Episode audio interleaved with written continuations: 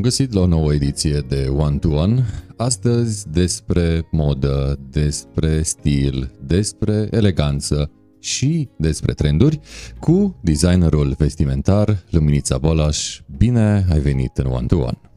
Bine v-am găsit! Bună seara și mulțumesc pentru invitație! Cu mare, mare plăcere! Ce face și cum se simte și cum vede noul sezon un designer vestimentar. Un nou sezon care vine după două sezoane de pauză, aproape pauză totală, noroc cu anul trecut că ne-a mai salvat puțin, dar uh, cum vezi acest an 2022 din acest punct de vedere al uh, modei, al evenimentelor uh, și a stilului la modul general? Frumos, va fi un an plin de evenimente, deja au început să se organizeze și mă bucur de fiecare dată când văd uh, un alt anunț un alt anunț cu um, organizări de evenimente. Deja pregătim și noi uh, câteva evenimente pe fashion, atât uh, la Târgu Mureș cât și în țară. Va fi un an plin, foarte plin, cu multă, multă muncă dar ne bucurăm pentru că doi ani au fost uh, enorm de mult pentru, pentru noi, pentru domeniul nostru și nu numai. Mult prea mult, da, într-adevăr, uh, dar până să discutăm despre prezent, uh, aș face așa o punte în timp și m-aș duce în trecut să îmi imaginez că te jucai foarte mult cu păpușile când erai mică. Odată pentru că erai fată, firește, și apoi uh, pentru că probabil uh, îți era așa predestinat domeniul ăsta în care, iată, lucrezi pe mai departe cu păpuși. Ceva mai mari, Uite, într-adevăr. Spre marea surprindere poate a multora, nu, nu aceasta este povestea mea. Toată lumea a început cu haine pentru păpuși. Nu, eu mă jucam, cred, mai mult cu mașini când eram mică. Uh, interesantă și... turnură de situație. da, interesantă. Uh, mi-au plăcut întotdeauna hainele, în schimb. Uh, nu îmbrăcam păpușile, deci nu aceasta este povestea mea. Nu așa a început, de fapt. Mi-au plăcut hainele foarte mult uh, de când mă știu.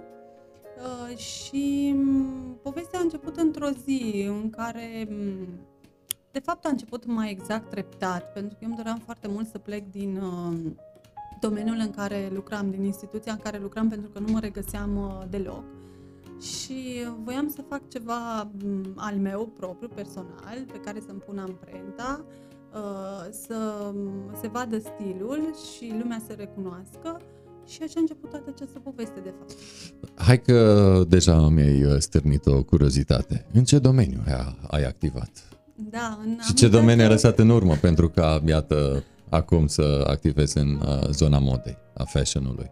Am lucrat în Ministerul Justiției, mai exact uh, uh, la penitenciar, cu grad militar. Uh, nu m-am regăsit. În prima parte a activității mele mi-a plăcut, dar uh, după aceea au avut loc câteva schimbări și uh, deja chiar nu mai regăseam, nu-mi plăcea deloc, mă încărcam cu energie negativă de fiecare dată când veneam acasă și chiar ca, și acolo la locul de muncă. Uh, și acela a fost momentul în care mm, am luat uh, viața în piept, cum s-ar spune, și am zis gata, trebuie să fac ceva. Am plecat, uh, mi-am depus demisia, spre surprinderea multora, uh, și am început să lucrez strict în acest domeniu.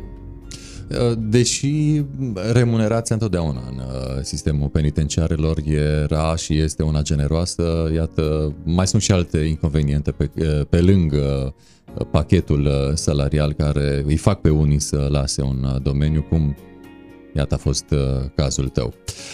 Mă întorc din nou la același trecut la care am făcut apel mai devreme. Înclinații artistice de mică sau poate chiar mai mult decât atât, să desenezi. Spune că îți plăceau mașinile, desenai mașini? Nu desenam mașini, eram cât de cât uh, bună la desen, dar nu excelam în acest domeniu. Dar creația, partea artistică, cred că cu această parte m-am născut. Nu cred, sunt convinsă.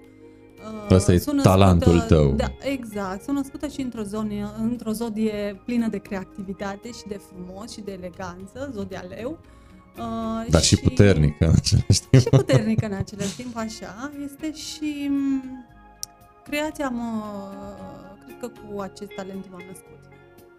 Da, iată oameni talentați de mici care nu neapărat intră în activitate acolo unde își doresc sau unde simt că e locul lor, cum a fost și în cazul tău, a trebuit să te redescoperi la un moment dat pentru a-ți uh, găsi calea, uh, cea pe care deja ai apucat de câți ani? De șapte ani. Toată viața ne redescoperim. Uh, cred că aici este o mare mm, problemă, să-i spun așa, a oamenilor în general, pentru că refuză să încerce lucruri noi, să riște și să se redescopere Uh, pot afla lucruri chiar foarte frumoase despre ei. Uh, multă lume, mulți copii, că rămânem un pic la începuturi, uh, visează să devină ba pompieri, ba polițiști, ba medici. Dacă vorbim de fetițe, iată, tu ai ajuns în sistemul penitenciar, oarecum acolo, în zona polițiștilor. Dar ce visai să ajungi? Visam Când să... erai la vârsta la care, iată, toți visăm sau am visat că vom deveni ce spuneam mai devreme? Am visat să devin medic. Până am participat la un concurs uh, pe școli de asistente, parcă era, uh, și era să leșin uh, la primul lac pe care l-am văzut și am renunțat la idee. După aceea mi-am dorit să devin vânzătoare. Am și terminat liceul în domeniul acesta. De-a lungul vieții am... Economic? Economic, da, liceu economic. Și după ce am început să bă, intru în diverse domenii, domenii să cunosc uh, multe joburi pe care le-am și practicat de-a lungul timpului, până am ajuns în acest moment să creez, să am propriul atelier de producție. Până să ajung la propriul atelier, am uh, deținut și câteva magazine de haine în Târgu Mureș. Um, gravităm, vrând nevrând, discuția de astăzi în jurul hainelor și sunt um, din nou curios dacă bunicii tăi sau uh, buni, una din uh, cele două bunici avea mașină de cusut în casă. Oh, nu știu să-ți răspund la întrebarea aceasta. Din păcate mi-am cunoscut doar o singură bunică din partea tatălui și pe, pentru o perioadă foarte, foarte scurtă de timp, eram foarte, foarte mică. Și unde era bunica? Nu știu să-ți spun. Uh, era, uh, locuia la uh, Pogăceaua, pentru că tatăl meu, Dumnezeu să-l odinească, nu mai este printre noi, este din uh, Pogăceaua. Deci am, nu mi-am cunoscut bunicii, nu, nu, nu. Și nu, nu cred că deținea o mașină de cusut.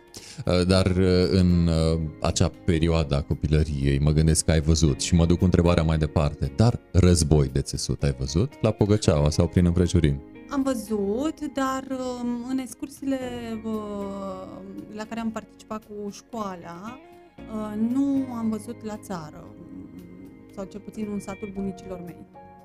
Am înțeles de la mulți copii că știu prima haină care le-a făcut, uh, le-a făcut plăcere în uh, copilărie. Prima haină de care ți-aduce aminte cu drag care a fost?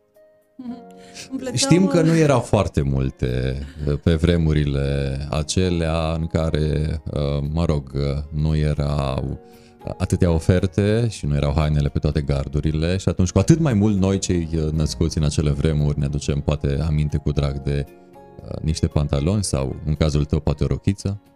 Nu, uite, au fost o pereche de jeans rupți, pentru că mie îmi plac jeans și rupți. Și uite că moda s-a întors. Și acum, îmi plac și acum și eram tare mândră. Uh, îi purtam pe stradă, ieșeam să mă privească toată lumea pentru că aveam o pereche de jeans primiți din Germania pe, pe vremea aceea. Da, noroc cu unele rude uh, ieșite pe afară, pentru că mm, de fiecare dată acei copii care primeau de la rudele plecate în afară uh, simțeau că vine Moș Crăciun când vedeau acele rude. Dacă nu mă înșel, chiar de Crăciun am primit acei ginși. Deci iată că lucrurile se leagă oarecum. Ai avut lipsuri când ai fost mică și dacă da, care crezi că a fost uh, lipsa cea mare? Materială, spirituală? Nu am avut. Uh, nu am avut lipsuri, să știi. Uh, am avut o copilărie chiar foarte frumoasă. Uh, o copilărie uh, la țară, uh, crescută în, în inima satului, pot să-i spun. Uh, și la Pugăceaua? Uh, și la Pogăcioa, și la Grebenici, și la Sâncrai, și la Nazna. um, am avut o copilărie foarte frumoasă. Noi uh, suntem o familie de 10 frați. Uh, sunt puține și rare cazurile în care Wow, eu uh, frumos. povestesc, povestesc acest lucru. Dar, Mulțumesc uh, că l- te-ai deschis. uh, Da, să nu-ți faci speranțe că mă voi deschide mai Hai că începutul uh, suna bine. Dar poate vreau să, prin acest lucru, prin acest, uh, prin povestea mea, poate uh, arăt lumii că se poate, uh, pot să facă lucruri uh, frumoase, uh, fără să um, aibă în spate o familie cu bani sau um, alte resurse financiare. Uh, să arăt lumii că se poate, prin forțele proprii și prin multă muncă și perseverență, să realizezi lucruri frumoase chiar dacă nu provii dintr-o familie înstărită. Nu provin dintr-o familie înstări- înstărită, în schimb tatăl meu uh, uh, ne-a asigurat tot ceea ce aveam nevoie. Um, eram foarte fericiți pentru că atunci era momentul când uh, ne cumpărau haine noi când începea școala. Eram foarte fericiți, știu că mergeam pe la Luxor, atunci uh, era în vogă, uh, era molul nostru, Luxorul. O, da. Um, și nu, am avut o copilărie chiar foarte frumoasă și mi-aduc aminte cu mare drag. Um, bine, nu am beneficiat de uh, vacanțe, chiar n- până la vârsta de 20 de ani. Uh, am, uh, n-am fost deloc la mare, eu n-am văzut marea. La 20 de ani am văzut pentru prima dată marea. Dar nu am simțit lipsa, pentru că aveam alte, m, alte lucruri de făcut uh, și m, a fost foarte bine pentru mine. Deși uh, spuneai că ai intrat în câmpul muncii într-un uh, sistem uh, cât se poate de rigid, uh, cel uh, penitenciar, când a simțit tânăra luminița plăcerea de a se juca cu foarfeca?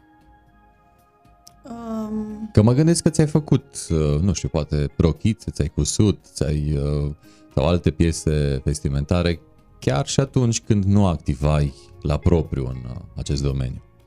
Îmi cumpăram uh, ori de câte ori. Și le modificai. Uh, uh, da, ori de câte ori aveam ocazia, știu că îmi strângeam bani. Uh, uh, mama ne, uh, ne dădea bani cum uh, majoritatea părinților au făcut și fac în continuare. Uh, să ne cumpărăm uh, un sandwich, un corn la școală și eu nu îmi cumpăram, îi adunam și îmi cumpăram haine și cosmetice. Eram înnebunită după haine și cosmetice, cum sunt de altfel și acum. Uh, și le modificam și le adaptam uh, stilului meu de pe vremea aceea. Și îți ieșeau întotdeauna? Uh, da. Primele erau rateuri, nu? Uh, mm, ieșeau, pentru că um, nu trebuie neapărat să bă, fie o haină impecabilă ca să arate bine pe tine. Trebuie doar să o porți și să o adaptezi stilului tău. Uh, Și să te simți în largul tău atunci Să când o simți porți. haina. da. Da, da, da, clar. Să ajungi un designer bun, trebuie să faci școală sau școli sau uh, e valabil acel principiu și acea realitate uh, ca și în cazul lui Steve Jobs, uh, fondatorul Apple, uh, care avea liceul când a fondat Apple și cu toate astea iată unde a ajuns uh, compania pe care el a fondat-o. Școală sau merge și fără școală și apoi uh, se cizelează lucrurile pe parcurs? Care este rețeta succesului în acest domeniu în care, iată, ești de șapte ani? Uh, Povesteam eu într-o zi, acum de curând, acum câteva zile despre rețeta succesului. Uh, Succes înseamnă un șir lung de eșecuri, să te tot ridici și să continui până ajungi acolo tu unde tu îți dorești. Nu cred în diplome, nu cred în școli și mai ales în ziua de astăzi. Uh, Poate bă, acum 20 de ani se făcea școală în adevăratul sens al cuvântului. Eu cred în talentul cu care tu te naști și pe care tu ți-l dezvolți de-a lungul vieții și în curajul pe care ar trebui să-l ai ca să începi ceva, uh, să știi că există risc și eșec în orice um, și să știi că poți să te ridici și să mergi mai departe. Nu cred deloc în diplome, cred în muncă, în foarte multă muncă și perseverență, să fii acolo prezent, atât fizic cât și uh, psihic, 100%, 200, 500%, să fii prezent. Și acel uh, talent despre care vorbești, cum îl putem șlefui? Pentru că știm, diamantul neșlefuit uh, rămâne oarecum uh, în umbră și nu poate fi pus în valoare pentru că nu obține uh, valoarea pe care o are uh, după șlefuire. Uh, cum, le, cum, cum se pune în valoare talentul ăsta? Cu un talent uh, ne naștem toți, cu toții ne naștem cu un talent. Uh, vorbeam de redescoperirea de sine la începutul discuției. Uh, trebuie să ai curajul să te redescoperi, să încerci diverse lucruri. Asta îi spun și băiatului meu. Și lasă să facă tot felul de lucruri. El îl adoră pe Steve Jobs și, pe, bă, și povestea lui și mereu îmi spune de, de povestea lui că uite poți face ceva și fără școală și da, sunt perfect de acord, dar totuși cunoștințele primare și bă, școala de bază fundamentul, trebuie să ai, fundamentul trebuie, să, trebuie să-l ai. Um, și um, muncind, încercând lucruri noi, îți dai seama care este de fapt uh, talentul tău real și pe uh, momentul în care simți uh, că acela este, mergi pe acel drum și îl șlefuiești, uh, fur meserie uh, de peste tot, uh, informații, uh, fiecare experiență de viață îți oferă ceva uh, care să folosești talentului tău. Suntem uh, live cu Luminița Bolaj, designer uh, vestimentar pe One to One, Ovidiu Mita, paginile noastre de Facebook și de asemenea pe grupurile de Facebook Mureș24 și Ești din Târgu Mureș dacă. Iar această întâlnire cu Luminița va ajunge în scurtă vreme în online și pe contul nostru de YouTube, uh, One to One, evident, și de asemenea și pe contul nostru de Spotify, One to One by Ovidiu Mita. Și mă întorc la tine, Luminița, cum este piața sau industria de modă din România?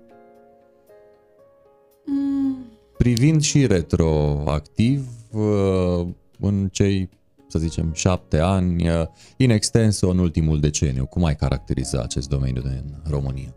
Există o lipsă mare, dar foarte mare de educație în, uh, în modă în România. Deci și unde, unde se simte lipsa educației? În ceata designerilor sau a consumatorilor? Sau și, și. și. Și, și, pentru că acum m- ai pronunțat foarte mult cuvântul designer. Eu nu prea bă, atașez numelui meu cuvântul designer, mai degrabă o iubitoare de artă și frumos. Mie așa îmi, îmi place să spun. Pentru că acum apar peste noapte designer. Toată lumea este designer.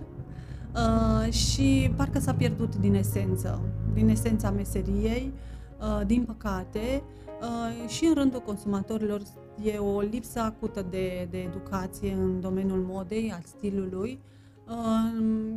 E o lacună foarte mare în România, în domeniul acesta. Um, față de alte țări, că mă gândesc că tragi cu ochiul tot timpul ce se întâmplă pe la alții, este un ecart mare între România și țările din vest? Da, da, 90% din timpul meu trag cu ochiul în altă parte. Uh, mai puțin în România, pentru că nu mă inspiră ce se întâmplă în România. Sunt foarte puțini, foarte, nu știu, o persoană, două care mă inspiră din România, în rest nu. Uh, trag ochiul mereu în afară, pentru că acolo se întâmplă lucrurile, acolo vorbim despre modă, despre uh, tot ce înseamnă stil. Uh, și um, acea mod, în acea modă eu mă regăsesc, în acel stil eu mă regăsesc. Acum um, lucrez foarte mult și um, stilul comercial, pentru că acela se cere. Și până la urmă uh, ne interesează și partea financiară, dar dacă vorbim despre stil în adevăratul sens al cuvântului, nu putem vorbi despre România. Uh, spuneai că totuși există o persoană sau poate două din România. Uh, ne poți da și un nume al respectivei persoane care, nu știu, te face să mai tragi cu ochiul la creațiile lui, ei? Um, sunt uh, din București uh, două persoane, în schimb, în rest, uh, nu știu, poate o creație, două, trei, dar nu. Urmăresc, cum spuneam, 90, 90 și ceva la sută tot ceea ce se întâmplă afară. Și ai pomenit de București mai devreme. Hai să vedem cum stau lucrurile când vine vorba de capitală și să zicem Ardeal, că ăsta este arealul în care activezi mai mult. Uh, diferențe mari uh, sau uh, doar prețurile diferă la București față de Cluj sau Târgu Mureș? În stil vestimentar da. e o diferență mare, enormă. Și de calitate și, și abordare? Cu, da, da, povestesc cu prietenele mele um, care îmi spun luminița când merg la Cluj și mă, mă uit pe stradă și vin la Târgu Mureș, observ o diferență enormă în felul de a te îmbrăca. Să știi că și eu am observat, am stat la Cluj 10 ani și când am venit la Târgu Mureș, mi se părea mai oldies Târgu Mureș. Very oldies. Uh, da, foarte, foarte învechit și nu, nu înțeleg de ce. Uh, uh, este trist în momentul în care mm, mi se întâmplă și mie și sunt foarte puține persoanele pe care le știu și le se întâmplă acest lucru pentru că din păcate nu înțeleg de ce Târgu Mureșencele noastre nu vor să fie elegante, nu vor să se îmbrace elegant și mai ales tinerele în momentul în care ești îmbrăcată într-o rochie, poți purta rochie în miezul zilei, nu este nicio problemă. Toată lumea se uită la tine parcă ai venit de pe o altă planetă. Și este puțin trist lucrul acesta, pentru că dacă merg la București, în mall, în parc sau la Cluj, văd uh, frecvent femei îmbrăcate în rochii, pe tocuri uh, și lasă deoparte bocancii ginși și un plover. Cam asta este uniforma uh, Uniforma, interesant spus. Da, uniforma. Mi-aș dori foarte mult și am spus-o de foarte multe ori și spun în continuare, mi-aș dori foarte mult să văd femei elegante. În miezul zilei, într-o rochie, pe tocuri, nu se întâmplă nimic. Sunt tocurile de 7 cm, de 5 cm, pe care le port și eu și rezist de dimineața până seara, dar uh, trebuie să fii femeie la orice zi, la orice oră din zi. Da, uh, de acord cu tine. Și în acest sens, iată, vorbim de abordări, de uh, diferite abordări. Ce te inspiră pe tine, ținând cont de realitatea din teren, din Târgu Mureș și din România? Că am vorbit și despre Târgu Mureș și despre România. Ce te inspiră pe tine? Pe mine mă inspiră oamenii. Eu ascult foarte mult. Um, ceea ce se întâmplă rar. Uh, trebuie să știm să ascultăm. Noi, uh, ascultând, obținem informații la care nici, nici nu ne-am gândit vreodată.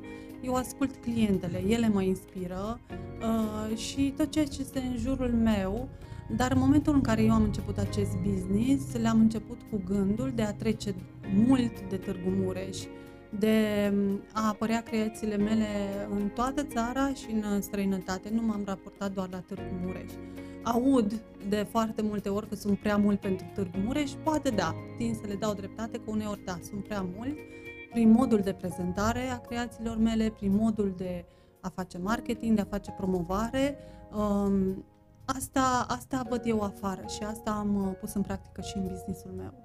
Și de șapte ani funcționează. Și funcționează foarte bine. Atunci înseamnă că ai uh, găsit uh, rețeta succesului. Ca să activezi într-o lume ca aceasta, o lume care necesită multă creativitate, trebuie să te retragi undeva, să fii tu cu tine ca să desenezi, să creezi, cum de altfel știm că se retrăgeau uh, și uh, mari prozatori, poeți ai României uh, și nu doar, uh, ca să lucreze. Unde te retragi tu ca să fii cu tine și să poți da din tine apoi și altora. Dacă vorbim de o locație sau de o zonă, uh, anume uh, adormarea. Deci marea te inspiră. Da, adormarea pentru mine locul unde aș putea să plec oricând este la mare. În rest, mi acord uh, momentele, momente cu mine, în special seara, pentru că abia atunci am uh, timp pentru mine, puțin timp, și în um, momente în care uh, fetele sunt în concediu și rămân doar eu, și atunci încep să gândesc următoarea colecție încep să gândesc următoarea colecție, care pe parcurs, la care pe parcurs se mai adaugă alte creații, în funcție de starea mea, în funcție de nevoile clientelor, pentru că sunt foarte atentă la nevoile clientelor și încerc să creez rochii uh, care să le placă și lor și în care să mă regăsesc și eu. Desenezi și apoi creezi sau desenezi, redesenezi și apoi creezi? Uh, lași uh, imboldul de uh, prim moment uh, să meargă mai departe pentru că acela este autentic sau vii și retușezi și readaptezi pentru ca mai apoi să iasă produsul finit? Care este abordarea ce predomină de regulă în cazul tău? Uh, da, abordarea ce predomină în cazul meu poate e un caz mai atipic. Eu sunt o persoană spontană, La mine primul imbold funcționează și este cel adevărat întotdeauna și în toate, nu doar în domeniul acesta, dar nu-l ascult de multe ori, din păcate. Um, de cele mai multe ori... Îți șoptește des? Uh, da, da, da, da. Și de fiecare dată când nu-l ascultă se întâmplă exact uh, ceea ce mi s-a șoptit. mai lucrez la lucrul acesta, să, să-mi ascult instinctul mai mult. Um, de cele mai multe ori ies creații din... Um, începem să lucrăm la ceva, ne gândim la un lucru, nu desenăm întotdeauna, pentru că ai punctat de foarte multe ori uh, cuvântul acesta desen, nu desenăm întotdeauna, nu întotdeauna. Um, lucrăm foarte mult pe manechin. Uh, avem un manechin reglabil de croitorie pe care noi lucrăm, pe care punem materialul și de acolo începem să facem anumite lucruri. Pornim cu o idee și ajungem la una total diferită și poate sunt cele mai frumoase modele care ies așa pur și simplu din întâmplare sau pur și simplu pentru că s-a greșit ceva. Ți se întâmplă să te ridici noaptea din pat, să creionezi ceva? Nu, niciodată. Pentru mine noaptea este pentru dormit. no. Deci spontaneitatea... Nu mă să beau nici măcar apă. Spontaneitatea nu vine noaptea la tine. Nu, vine nu, doar nu. în pentru, cele pentru mine noaptea 10 este ore. pentru odihnă. Care este materialul tău uh, preferat cu care, chiar dacă nu lucrezi uh, mereu, ți-ar plăcea să lucrezi mereu, doar că, evident, ții cont de dorințele clientelor și așa mai departe, dar care este materialul etalon din punct de vedere uh, al uh, designului, uh, designerului vestimentar uh, din tine? Îmi plac materialele uh, luxoase, îmi plac materialele scumpe. Um, Ce înseamnă luxos? Scump? Înseamnă luxos, scump, da. La nivel este de material un în, uh, cuvânt design? relativ scump, dar credem, sunt materiale scumpe. Um, sunt materiale luxoase. Um, mi-ar plăcea să lucrez mai mult mătasea. Nu m-am lansat cu rochii din mătase, m-am lansat cu alt tip de rochii pe care le lucrez și acum și bă, um, după stilul acesta uh, sunt recunoscute rochile mele. Mi-ar plăcea să lucrez mai mult cu mătasea, dar um, sunt alți designeri care lucrează foarte mult uh, mătase și nu, nu cred că e cazul să fac uh, să lucrez și eu uh, ceea ce lucrează și alții. Îmi plac dantelele foarte scumpe din gama de lux, um, pe care le lucrez foarte mult. Um, Arată bine ce drept.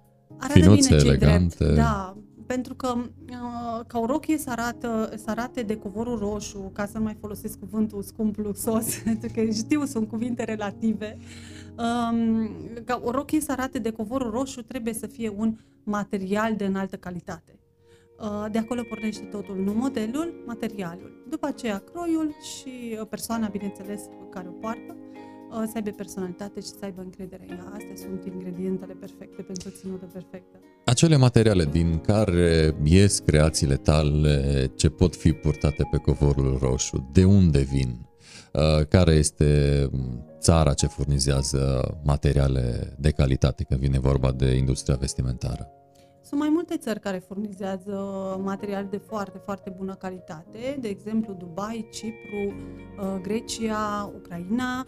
Uh, Sunt adevărate muzee de materiale în Ucraina, nu știu dacă multă lume știe lucrul acesta. Poate am văzut acolo materiale mult mai frumoase decât uh, la Dubai. Um, India furnizează mătăsuri uh, de înaltă calitate. Sunt mai multe țări, um, găsești peste tot. Uh, Trebuie să cauți.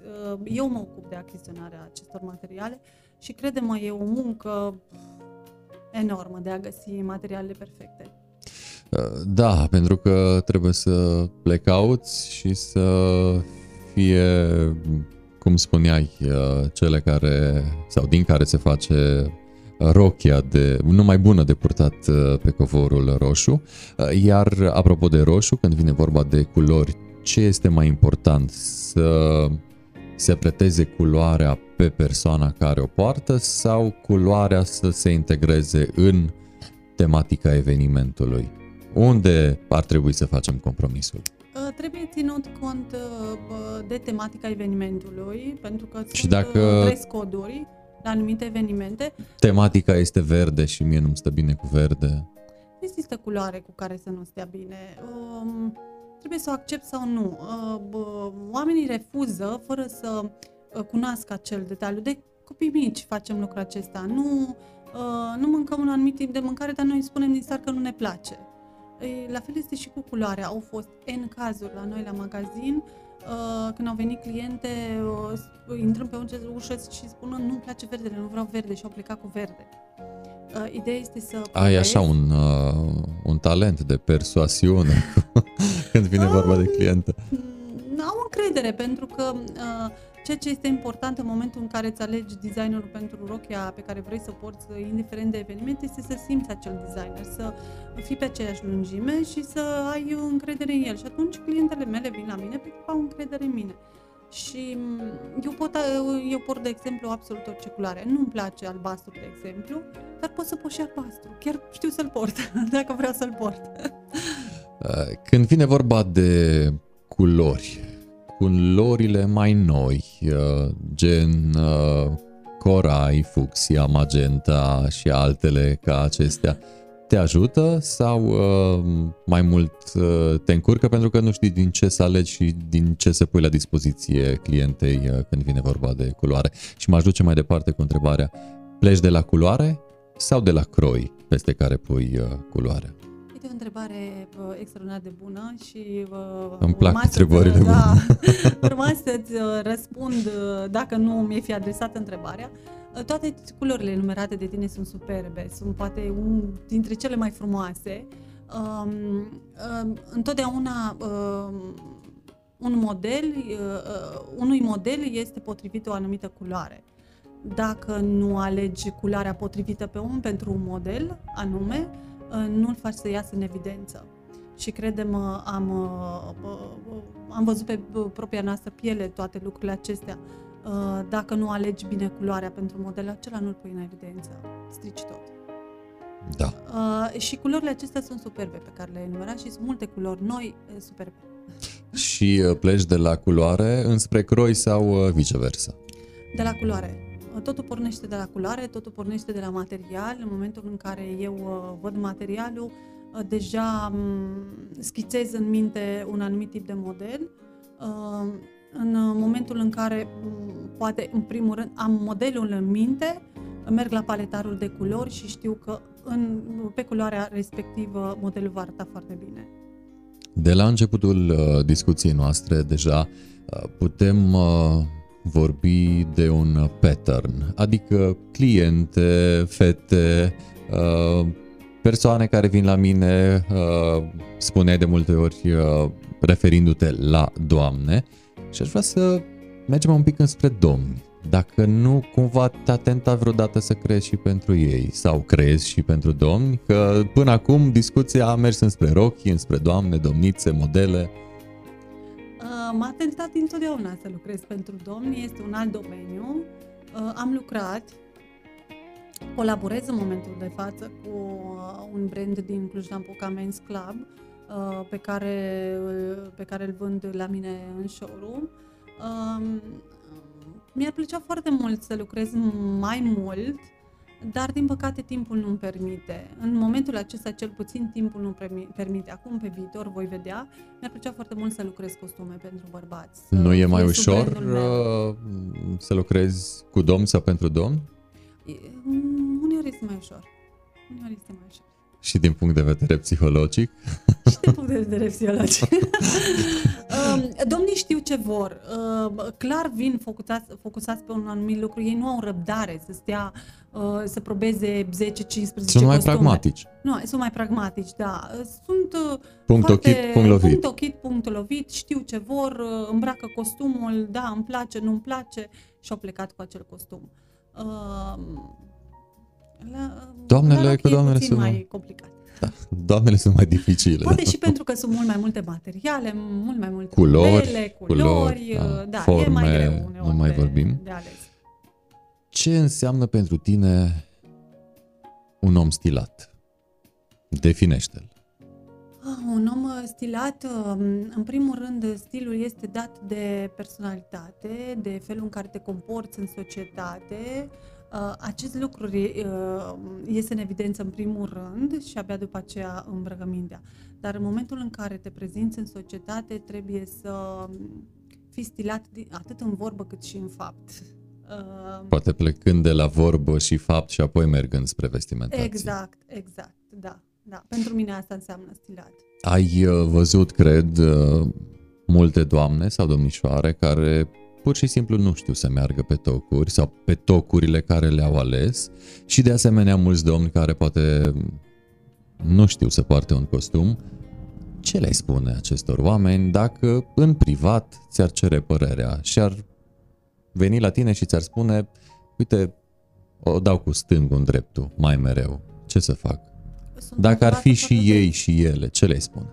Sunt întrebată foarte des. Foarte des primesc întrebări de genul și mi se cere sfatul. Rar mi-a fost dat să văd un bărbat care să nu știe să poarte un costum. Ah, deci mai multe doamne care nu știu merge pe tocuri, să Da, înțeleg. sunt foarte multe domnișoare care nu știu să meargă pe tocuri pentru că sunt obișnuite cu bocanci. Confirm, da, am văzut și eu. Da, sunt foarte multe. Sunt uh, multe care încearcă să meargă pe tocuri foarte înalte și au un mers de prost gust.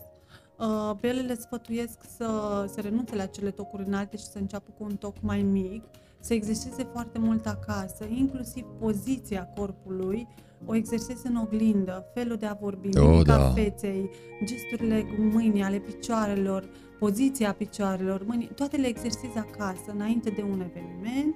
Mi-a fost dat să văd foarte multe domnișoare care nu știu să meargă pe tocuri pentru că am și fost la foarte multe prezentări de modă și sunt multe din păcate, dar uh, pot prin exercițiu să, să meargă chiar foarte bine pe tocuri și să aibă o ținută, o să fie feminine, să învețe să fie feminine în primul rând, să învețe lucrul acesta. Uh, Iarăși, uh, așa, într-o zonă cât se poate de practic, uh, mă gândesc că ai văzut și tu la evenimente și mie mi-a fost dat să văd la sute de evenimente doamne, domnișoare care vin uh, în tocuri de 13, pentru ca după 2-3 ore să le vezi în tocuri de 6 sau poate încă după o oră, două chiar în balerini. Ce părere ai de abordarea asta de a fi într-un fel la începutul evenimentului pentru ca mai apoi să te dezici de tine, cea care ai fost în urmă cu 4 ore și să te postezi, afișezi în balerini. Oare nu mai bine ar fi mers ca dintr-un început tocurile să fi fost de 6 și să o duci așa până la sfârșitul evenimentului? Nu mai demn era? Nu mai cu stil era? O, da, categoric, sunt total împotrivă dacă și-a atins un subiect foarte important. Uh, niciodată o femeie nu uh, se descalță la un eveniment, pentru că am văzut și lucrul acesta. Niciodată o femeie adevărată nu îmbracă Adidas la cu o rochie la un eveniment, nici măcar balerini. Uh, Dacă crezi că nu o să reziști pe tocurile acelea, uh, îmbraci cum ai, încalți, cum ai spus tu de la bun început, un toc potrivit și îl păstrezi până la final. Nu sunt iarăși de acord cu, uh, cu schimbatul uh, rochiei într-o ținută foarte lejeră la o nuntă, așa cum mergi la un eveniment, așa pleci și de la acel eveniment. Este românul fudul, așa la modul general, în sensul că m, nu știe el, sau unii, nu vorbim uh, la modul general, nu știu unii cu ce se mănâncă o ținută, dar cu toate astea țin să o îmbrace, să o poarte, pentru că așa poartă prietena, așa poartă amicul, verișoara, vecinul și așa mai departe. Întâlnești des cazuri de fudulie la români? O, da, peste tot. Uh, Nu doar în uh, modă, asta cred că o vedem cu toții care vrem să vedem anumite lucruri. Da, românii sunt fuduli. Poporul român este fudul. Uh, Dacă vecina a făcut ceva, trebuie să facă și uh, uh, celălalt același lucru, neștiind uh, că neștiind ce se află în spatele acelui lucru și cum a ajuns să-l facă, dar trebuie să-l facă. Dacă a îmbrăcat cineva o ținută, eu trebuie să fiu mai tare sau trebuie să îmbrac aproape aceeași ținută. Mai decoltată decât prietena, Da, mai dacă cu se tocuri poate, mai înalte decoltată. decât Da, uh, vară da, mea. da, da. Uh, Din cauza aceasta, noi, noi uh, uh, acesta este principalul motiv pentru care uh, la uh, poporul român îi lipsește stilul, pentru că nu, nu stau să-și găsească propriul stil, tot, tot timpul abordează ce face celălalt, uh, îmbracă ce îmbracă celălalt sau să fiu mai bun. Um, am văzut de foarte multe ori. Um, e- de- de- Iarăși nu sunt de acord cu um, întrebatul prietenei, mamei, to- la toată familia a trimis poze să întreb uh, dacă le place rochia pe care am îmbrăcat-o, nu interesează pe nimeni, adică ție trebuie să-ți placă, tu ești singura persoană care trebuie să-i placă, tu o porți, tu trebuie să știi cum vrei să te simți la acel eveniment, pentru că de fiecare dată când vei întreba pe altcineva uh, dacă îi place rochia respectivă, o va spune din punctul uh, uh, de vedere al acelei persoane, niciodată pentru tine. Totdeauna persoana pe care o întreb își va spune uh, propria părere de, și, uh, în care se va reflecta felul în care ea s-ar îmbrăca, niciodată cum te-ai îmbrăcat tu. Și atunci, practic, nu mai ești tu. Și nu mai ești tu, da. Iarăși văd uh, frecvent, extraordinar de frecvent, um, doamne și domnișoare care îmi spun uh, dacă soțul uh, nu vrea să mă îmbrac așa, eu nu mă îmbrac sau dacă mama nu vrea să mă îmbrac așa, eu nu mă îmbrac. Trebuie să abia atunci îți găsești stilul și abia atunci poți să porți o ținută uh, și să fii femeie în adevăratul sens al cuvântului când uh, o îmbraci pentru tine. Toate lucrurile trebuie să le faci în primul rând pentru tine și abia pentru cei din, uh, din jurul tău. Ceilalți din jurul tău se vor bucura când tu vei fi fericită pentru că ai făcut lucrul acela pentru tine. Ai îmbrăcat rochia pentru tine. Ne salută și Maria Bunea, Bunea chiar te pupă, și Luminița. și îmbrățișez. și uh, de asemenea Ilca uh, ne salută și îți spune că te îmbrățișează. Și... Uh, e vorba despre una din componentele de la Artemis, acea da, da, da. trupă de quartet din Târgu Mureș. Uh, le salutăm pe toate cele patru fete uh, și pe voi, uh, doamnelor, care ne-ați trimis mesaje și pe voi, cei care ne urmăriți și ne veți urmări. Și știm că haina se spune că face pe om și dincolo de haină îți plac și oamenii? Normal, cel mai mult îmi plac oamenii. Cele mai frumoase amintiri le am cu oameni Um, și bă, cele mai frumoase amintiri uh, care îți rămân uh, de-a lungul vieții uh, vin de la oameni. Îmi plac foarte mult oamenii. Cred că cu uh, și ace- unul dintre motivele pentru care ador dom- domeniul acesta este pentru că cunosc foarte mulți oameni. Da, într-adevăr. Gravitând și eu în uh, lumea evenimentelor, da, confirm cele spuse de tine. Și pentru că am vorbit de anumite aspecte oarecum negative când vine vorba de tocuri și doamne și domnițe. Hai să mergem uh, și în partea cealaltă, dar uh, schimbăm și sexul de această dată. Ce-ți place sau poate chiar ce te atrage la un bărbat când vine vorba de o ieșire publică? Uh, îmbrăcăminte. Puteai spune altceva? Primul impact, categoric, vine de la modul în care este îmbrăcat. Pentru și apoi mine... Uh, depinde cum cască gura, nu? Adică... Oh, da, categoric. Prima impresie este bă, bă, vestimentația. După aceea, bă, dacă nu cască bine gura, s-a dus totul. Chiar dacă este îmbrăcat frumos. Um, un bărbat, în momentul în care are o apariție publică, obligatoriu trebuie să fie la costum. Pen, uh, pentru mine, un bărbat stilat este la costum. Nu, nu există altceva. Uh, ce părere ai de costumele astea așa în dungulițe, în carouri, uh, mai deasupra pantalonul decât gleznuca, uh, mai e această ținută vestimentară costum? A, și dintr-un material precum trainingul, căci am văzut deja multe mai este acest costum într-adevăr costum? Depinde de evenimentul în care, la care particip. Cel, cum ai spus, din training, dacă într-adevăr există, eu n-am văzut personal, clar nu, nu vorbim de eleganță acolo, vorbim de o ținută de stradă, este ok pentru stradă, Uh, pantalonii... Hai, nu. hai să ajungem la pantalon pentru Hai că... să ajungem la pantalon. da, vezi cele vorbe despre pantalon. Nu, clar nu, nu, nu. Uh, sunt și foarte multe postări ale mele pe în mediul online în care uh, atașez și poze cum arată un costum și o pereche de pantaloni adevărați, eleganți, stilați pe un bărbat. Nu, niciodată gleznă la vedere la un bărbat, niciodată. Iar vis-a-vis de costumele în carouri, dacă sunt uh, îmbinate corect și dacă sunt uh, combinate corect, uh, arată chiar foarte bine. Um, depinde de materialul din care sunt uh, executate și depinde de evenimentul la care particip. Dacă vorbim despre un eveniment mai cu ștaif, um, clar uh, costumul clasic este cel pe care trebuie să-l îmbrace orice domn. Um, nu cămașă cu mânecă scurtă. Da, un alt aspect demn de pomenit. Niciodată, niciodată cămașă cu mânecă scurtă. Uh, acum, pe cât se poate, dar uh, bine, nu prea am văzut, sincer, lucrul acesta. Niciodată un bărbat nu își dă jos sacoul, niciodată. Uh, dar, mm, sincer, nu prea am Hai că văzut vreau să așa mai ceva. atingem uh, un aspect. Mocasini la costum, Nu, niciodată, nu. deși cam Mocasinii vedem. sunt pentru stradă, da, îi vedem.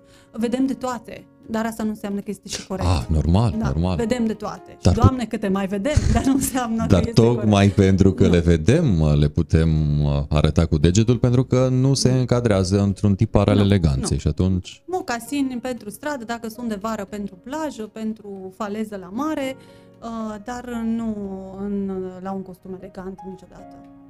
Uh, mă duc uh, și înspre doamne ca să fie paritate.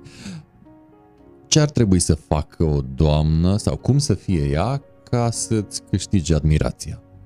Dacă mai devreme am vorbit de un domn, iată, cu ce te poate surprinde o doamnă? Tot așa, la un eveniment uh, public și, hai să zicem, cu ștaif, ca să fie paritatea și în cazul uh, discuției de mai devreme cu domnul, uh, precum uh, cea de acum cu doamna. Îmbrăcămintea. În primul rând, îmbrăcămintea. Um, am mai spus-o și, uite, bă, vorbesc și acum despre acest lucru. Din păcate, particip la multe evenimente, la foarte multe evenimente și mi este dat foarte rar să văd o femeie îmbrăcată potrivit evenimentului respectiv. Se merge foarte mult pe comoditate, pe lejeritate. Nu știu cine și unde bă, s-a citit lucrul acesta că atunci când ești elegant trebuie să fii comod.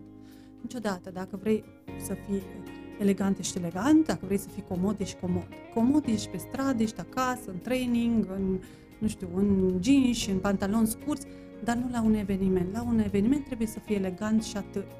Că te strânge pantoful, că tocul este prea înalt, că uh, rochia este prea strâmtă.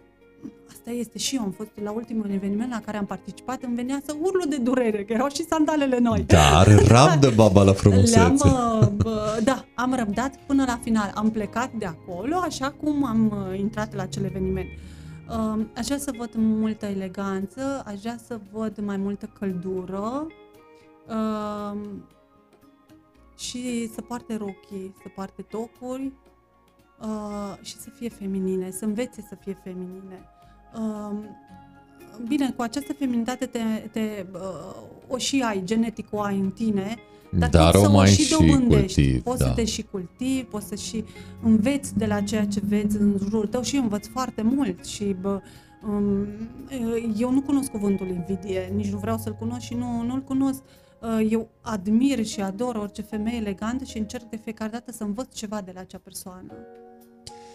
Este un uh, domeniu cu un uh, mediu concurențial acerb?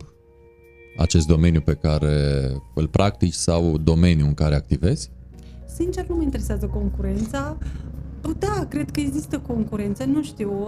Eu zic că este loc pentru toată lumea în orice domeniu. Trebuie doar să îți găsești așa, păr- acea părticică pe care tu poți să o prezinți cu încredere, tu poți să o prezinți publicului, așa încât uh, printr-o postare, două, trei, tu să vinzi.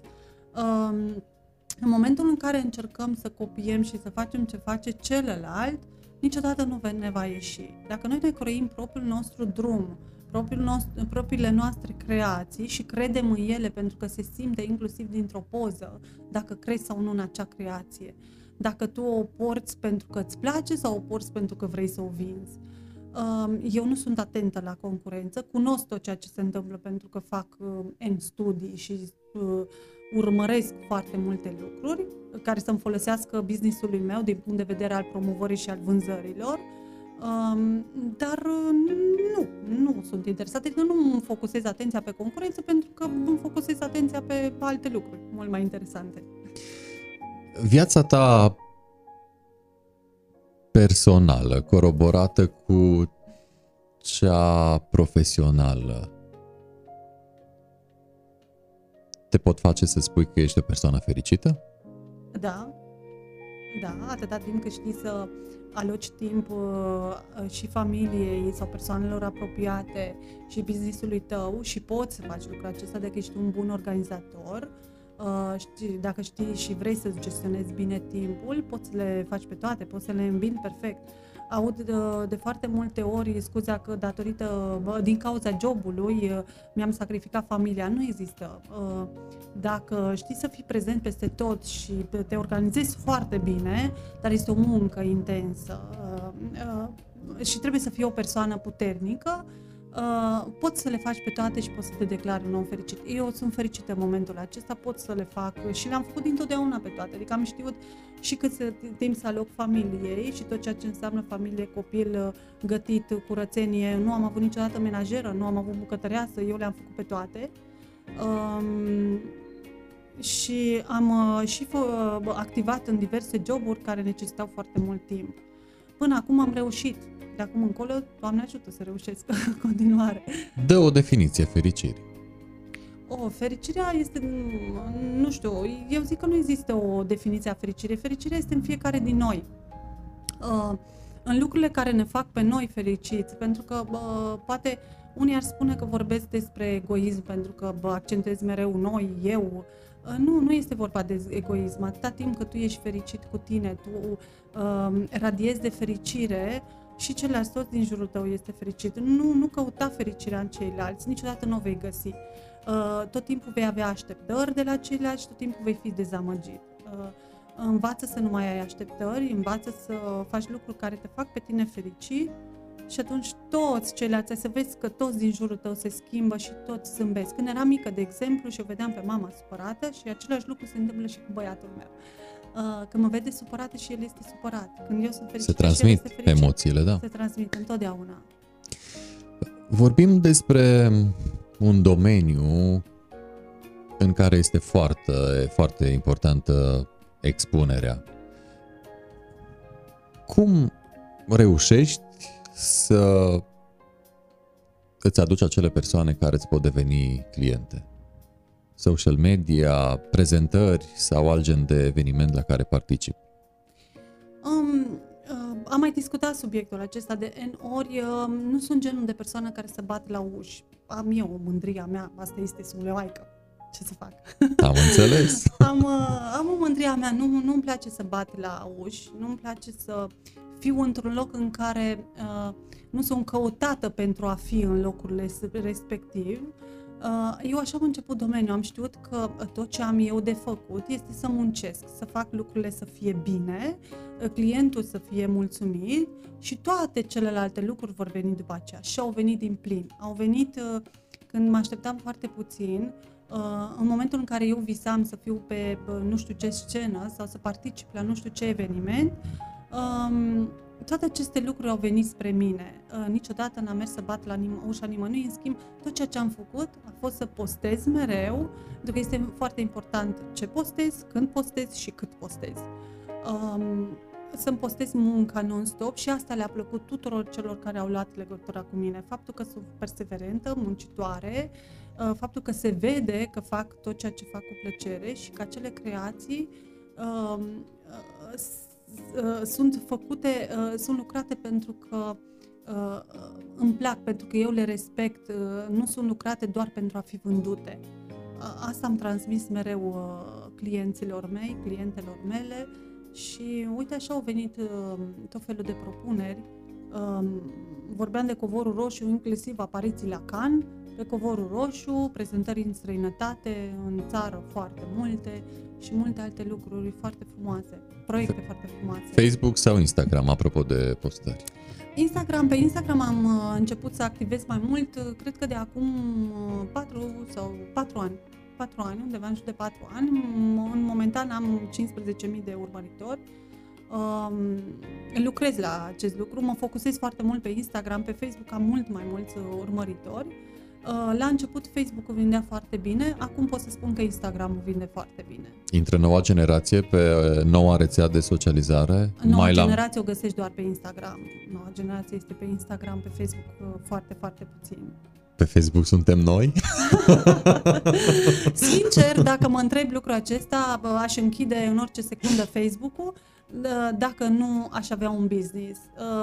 Sincer, Facebook-ul a luat o altă întorsătură, cu totul diferită față de ceea ce, pentru, de motivul pentru care a fost înființat acest Facebook și personal intru doar uh, să postez, să-mi prezint munca și atât. Uh, pe Instagram, în schimb, uh, îmi petrec foarte mult timp, pentru că îmi place. Apropo de Facebook, Dorina îți transmite acolo pe Facebook că ești minunată. A fost astăzi la probă. o pup. Și a ieșit proba, dacă o, acum da. spune că ești Ea minunată. este o femeie superbă, veselă, plină de viață. Cum este să lucrezi cu femei? Pentru că știm cu toții, multă lume spune, inclusiv femeile spun despre femei, că e greu să lucrezi cu femeile, pentru că au ele așa între ele o ranchiună specifică lor. Te întreb și pe tine pentru că vrând nevrând lucrezi cu doamne, domnișoare și în special domnișoare la prezentări. Cum este să lucrezi cu domnițe? Cum este să lucrezi cu domnițe la prezentări?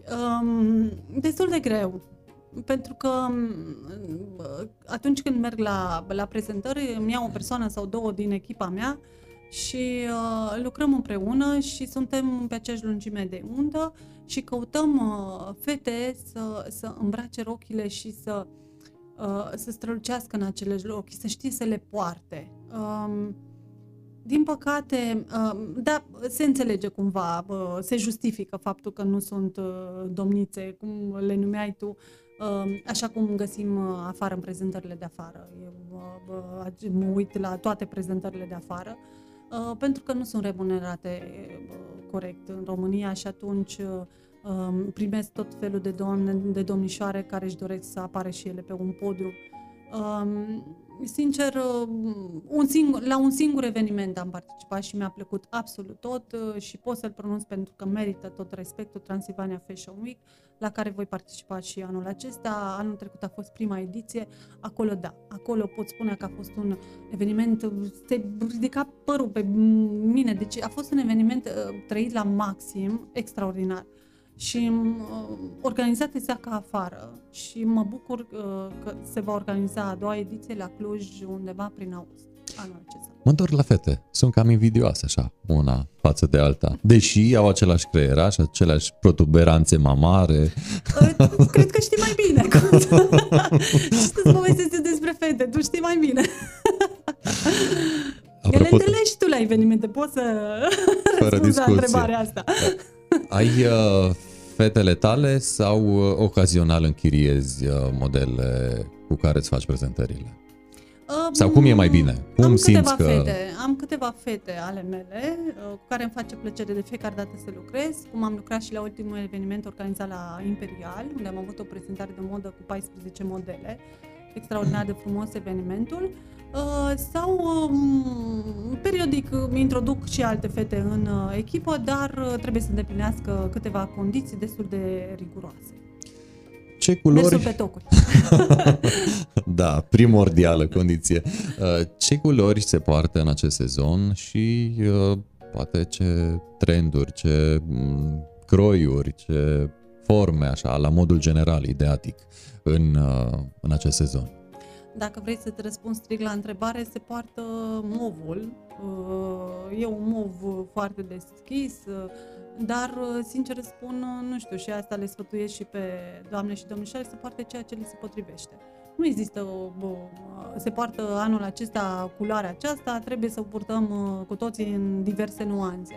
Întotdeauna purtați doar ceea ce vi se potrivește, atât ca și culoare, cât și ca, ca și croi, uh, în absolut tot, doar în ceea ce vă simțiți bine, pentru că atunci uh, faceți ca lumea să, să întoarcă privirile după voi.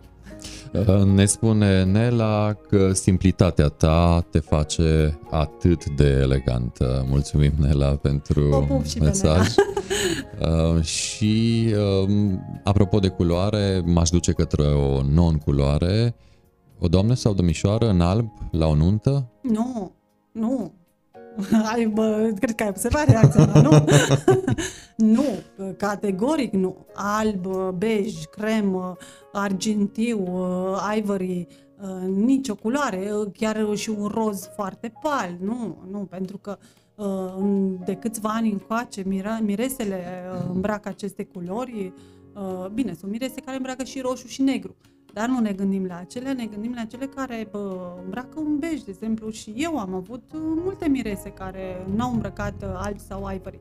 Acum ivory e la modă, albul mai puțin. Cum arată rochia perfectă din punctul tău de vedere? Nu există rochia perfectă, există rochia care te Doar îmbracă rochii pe tine perfecte, perfect. da, corect. este rochia care te îmbracă pe tine perfect. nu, există, nu există perfecțiune. Eu nu cred în perfecțiune. Eu cred în uh, imperfecțiunile care te fac perfect. Și costumul uh, ideal pentru un domn, dacă nu există... Costumul uh, este fracul, uh, este costumul clasic, acela este ideal, se potrivește la toate evenimentele. Um, Cravata și- domnului să fie în ton cu rochia doamnei? O renunțați la lucrul acesta, nu. Uh, Sau din materialul rochiei doamnei, nu. Categoric nu. Uh, Poate să aibă accente din, uh, de nuanță din rochia doamnei, dar nu focusată pe bă, nuanța rochiei doamnei, nu, nu. Iar la, bă, scuză-mă, bă, Te rog. la un costum, uh, papionul negru, nu mergi cu papion verde, roz, uh, albastru sau alte culori. Pentru că doamna este îmbrăcată în culoarea respectivă niciodată. Te-am văzut în multe cadre și uh, te-aș întreba cum este în ipostază de model. Oh, greu. Mulți ar spune că este foarte ușor, pentru că m, mare lucru eu nu fac decât stau să mă pozez și îmi place lucrul acesta. Um, Este unul dintre cele mai grele lucruri, să știți. Deci nu e nimic ușor în a poza, mai ales când stai o zi întreagă și știi că mai ai încă 5 rochii de pozat și uh, este deja seară. Nu, nu este ușor deloc. Doar cine face lucrul acesta poate să bă, spună dacă este ușor sau uh, nu. Nu este. Um, îmi place să pozez, dar uh, să nu am foarte multe ținute în ziua respectivă, pentru că mă plictisesc. ce adevărat. um, se vede foarte repede oboseala pe fața mea și nu, nu mai îmi plac Da, pozele cum ies. Pe fața oricărui model. Din Um, moment ce e obosit, nu mai reușește să transmită. Da, așa este, nu mai reușești să transmiți ceea ce îți dorești. Um, am ales să, bă, poate urmează întrebarea, Să vedem, nu am, știu. ales, am ales să pozez eu uh, ținutele, cred că în proporție de 95% le pozez eu, pentru că um, îmi spun uh, clientele, îmi spun furnizorii, îmi spun colaboratorii că eu transmit o încredere aparte. Eu port acele loc, rochii și le, f- uh, atitudinea mea le face pe ele să cumpere. Asta e Să ceea le ce- pozezi în continuare, că bine Oh, faci. da. Încerc să mai găsesc alte căi, dar nu le-am găsit încă. Sport și dietă sau uh, doar dietă? Uh, dietă. Uh, Pe primul loc dieta, pentru că ai sport, sport și, sau dietă, dietă și sport. Da, Deci uh, Da, prima amândouă dată și ne cu... vindem frigiderul, cum îmi place mie să spun. Prima dată ne vindem frigiderul și după aceea ne apucăm și de sport. Uh, Sportul fără dietă este egal cu zero. Uh, Dieta este în proporție de 70%. Vorbesc de parcă toată viața mea am făcut sport, nu. Să știți că nu, e genetic tot ceea ce se întâmplă. De un an de zile uh, doar am început să îndrăgesc și eu sportul. Uh, Dar clar și categoric, dieta este în proporție de 70% și 30% este sport. Hai să ne întoarcem uh, puțin în timp și să mergem la Pogăceau acolo unde și să lăsăm și dieta deoparte. Ce-ți plăcea să mănânci uh, la Pogăceaua în uh, casa bunicii uh, când poate nu erai cu gândul la dietă? Uh, Și sau poate ce te duce înapoi în timp, ce mâncare de acum te, do- te duce, te întoarce în timp. Îmi place mâncarea tradițională, pe primul loc. Um, nu, am, uh, nu am cunoscut uh, casa bunicilor pentru că uh, în momentul în care eu am început să merg cu tatăl meu și cu frații mei acolo, deja casa bunicilor mei nu mai exista. Mergeam la alte bă, Rude. neamuri, rude, bă, prieteni. Um, nu mai exista nici casa de la Pogăceau, nici casa de la Grebeniș. Um, dar uite, bă, m- Uh, foarte des mergeam la Grebeni și Pogăceau pentru muncile agricole. Deci eu am făcut și lucrul acesta de pe clasa 6 Deci ai acum făcut pe 12, sport de da, mică. Da, da. Aveam bătături în palmă și rând pe spate Și de nici la nu erau soare. mănuși uh, de A, protecție nu, ca Te-ai acum. vorbit de mănuși atunci sau alte lucruri. Uh, Concediile mele vara erau uh, uh, cu sapa în mână uh, la Grebeni și Pogăceaua. Ale erau momentele mele de plajă Asta, o să spun lucrul acesta, că tot ai vrut să mă descoși. spun lucrul acesta pentru că aud foarte des, dar foarte des, și, și le aud, um, deși unii cred că nu aud, um, că um, Luminița a avut dintotdeauna bă, totul pus pe tavă și că Luminița face acest, acest job doar de amorul artei și că ea de fapt nu are nevoie de bani. Nu, Luminița a muncit de mică, uh, ca să ajung în momentul acesta în care să-mi permit cât de cât anumite lucruri, așa încât să nu-mi lipsească. Acum nu vorbim de extravaganțe, nici nu mă caracterizează extravaganțele, dar dacă îmi doresc să-mi cumpăr ceva, pot să cumpăr acel lucru. Ce înseamnă pentru tine eleganța? eleganța, din nou, vorbim de la vorbă la fapt. Dacă vorbim de stilul vestimentar, pentru mine eleganța pornește de la gesturi, felul în care vorbești, de la gesturi, clar de la gesturi, de, la, de, din modul în care pășești. Este foarte important cum pășești. Am mai auzit da, acest este aspect. Este foarte important. Uh, uh, de atitudine, categorici de încrederea pe care tu ai în tine.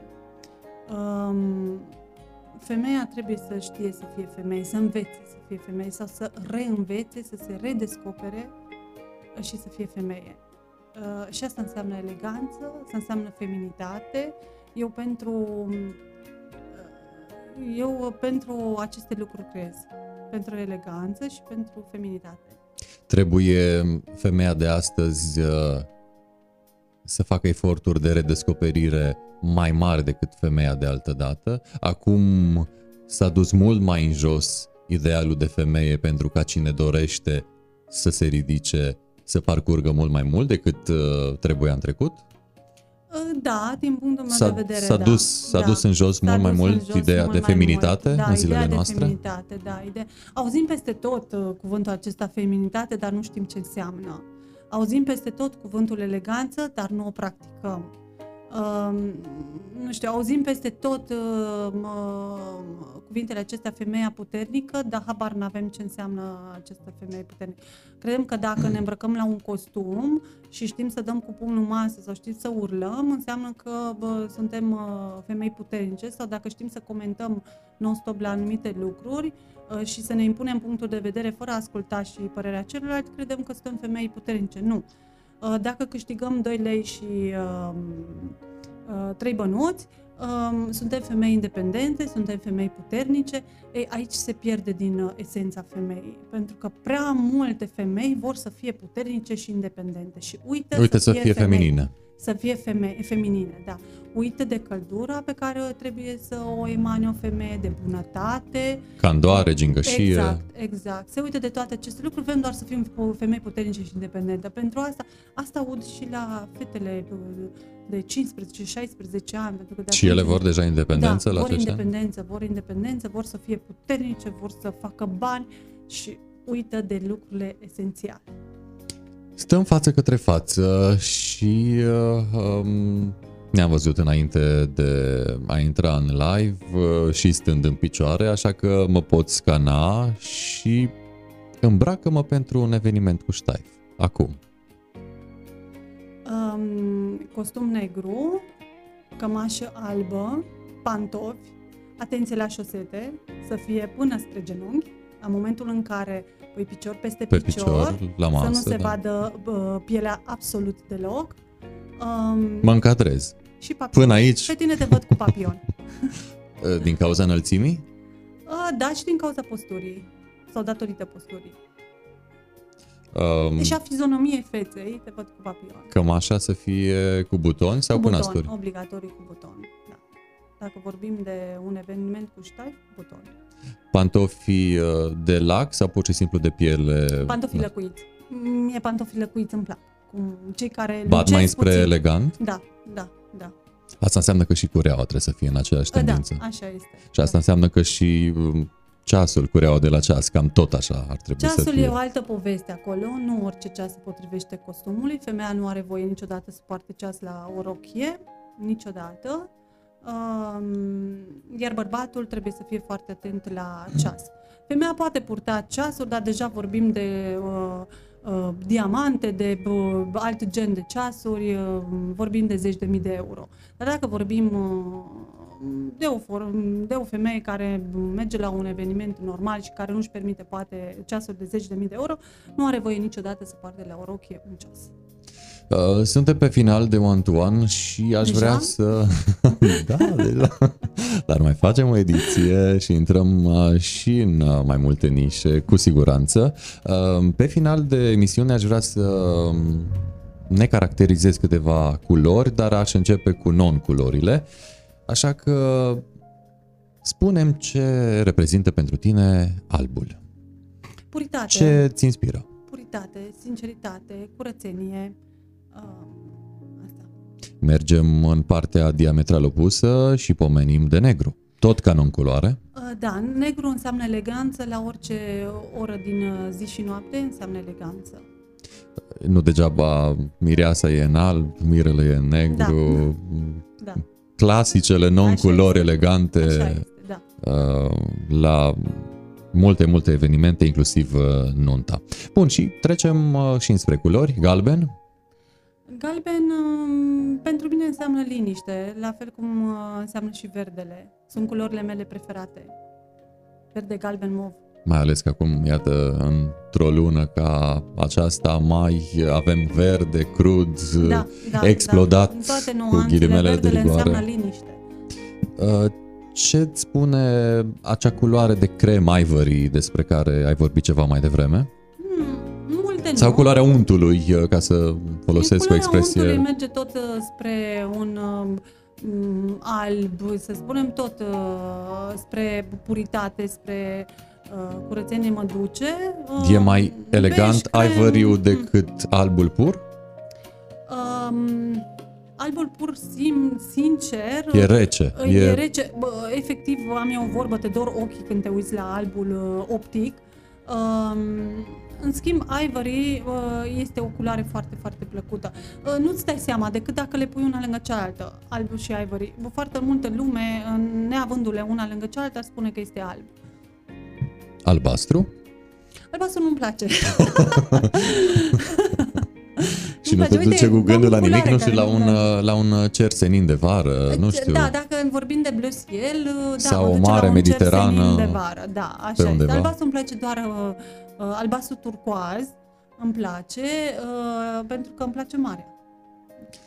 Da, uh, unde o să ajungi în această vară la mare? Oh, Sau încă am n-ai multe planuri? planuri, dar uh, uh, bă, uh, în visele mele, în închipuirile mele, de la începutul anului am avut N destinații unde am ajuns. Și le-ai anulat? Dar uh, eu de fapt eram în atelier, uh, coțeam rochii sau uh, făceam alte lucruri. Bine, totuși undeva Da. trebuie să ajungi. Uh, nu cred că în vara aceasta voi ajunge, probabil la toamnă. În Singapore. Oh, da, o destinație interesantă. Și hai să terminăm cu o culoare așa de forță, roșu. O, roșu este pasiune, este iubire, este... Uh, uite o culoare pe care eu am descoperit-o nu de foarte mulți ani și bă, pe care acum o port destul de des și îmi place enorm de mult. Nu pot să spun că acum câțiva ani îmi plăcea la fel de mult, dar pentru mine și cred că pentru majoritatea roșu înseamnă pasiune, înseamnă iubire. Sacoul tău este chiar roșu sau are influențe portocalii? Sacoul meu este bă, roșu cu influențe portocalii, da. Cu anumite inserții portocalii, da. Deci chiar te cred și te credem când uh, spui că ai redescoperit uh, roșul. Iată că inclusiv uh, la această ediție de One to One uh, porți uh, așa ceva. Luminița, mulțumesc tare mult uh, pentru faptul că ne-ai împărtășit experiența ta de iubitor de artă și frumos, ca să nu Mulțumesc. spun... Uite, uite ce frumos sună. Uite, sună mult mai frumos. Designer sună rece. Iubitor de artă și frumos deja. E mult, mult mai calm, E mult mai, mai da, calm. mai, uh, mai romantică expresia. Uh, și când uh, te apuci de creat costume de domni, uh, cu siguranță o să ne vedem, uh, pentru că chiar am nevoie de Cu mare drag. oricând. acest gen de ținută vestimentară. Cu mare drag. Mulțumesc uh, încă o dată și spor în toate, uh, dar în primul rând uh, inspirație multă, pentru că în domeniul vostru chiar este nevoie de inspirație, să fii cât mai creativ zi de zi de zi și uh, cred că rețeta succesului este constanta în este. creativitate. Îți mulțumesc și eu pentru invitație, a fost o reală plăcere să particip. Abia am așteptat să zici asta. Te cred.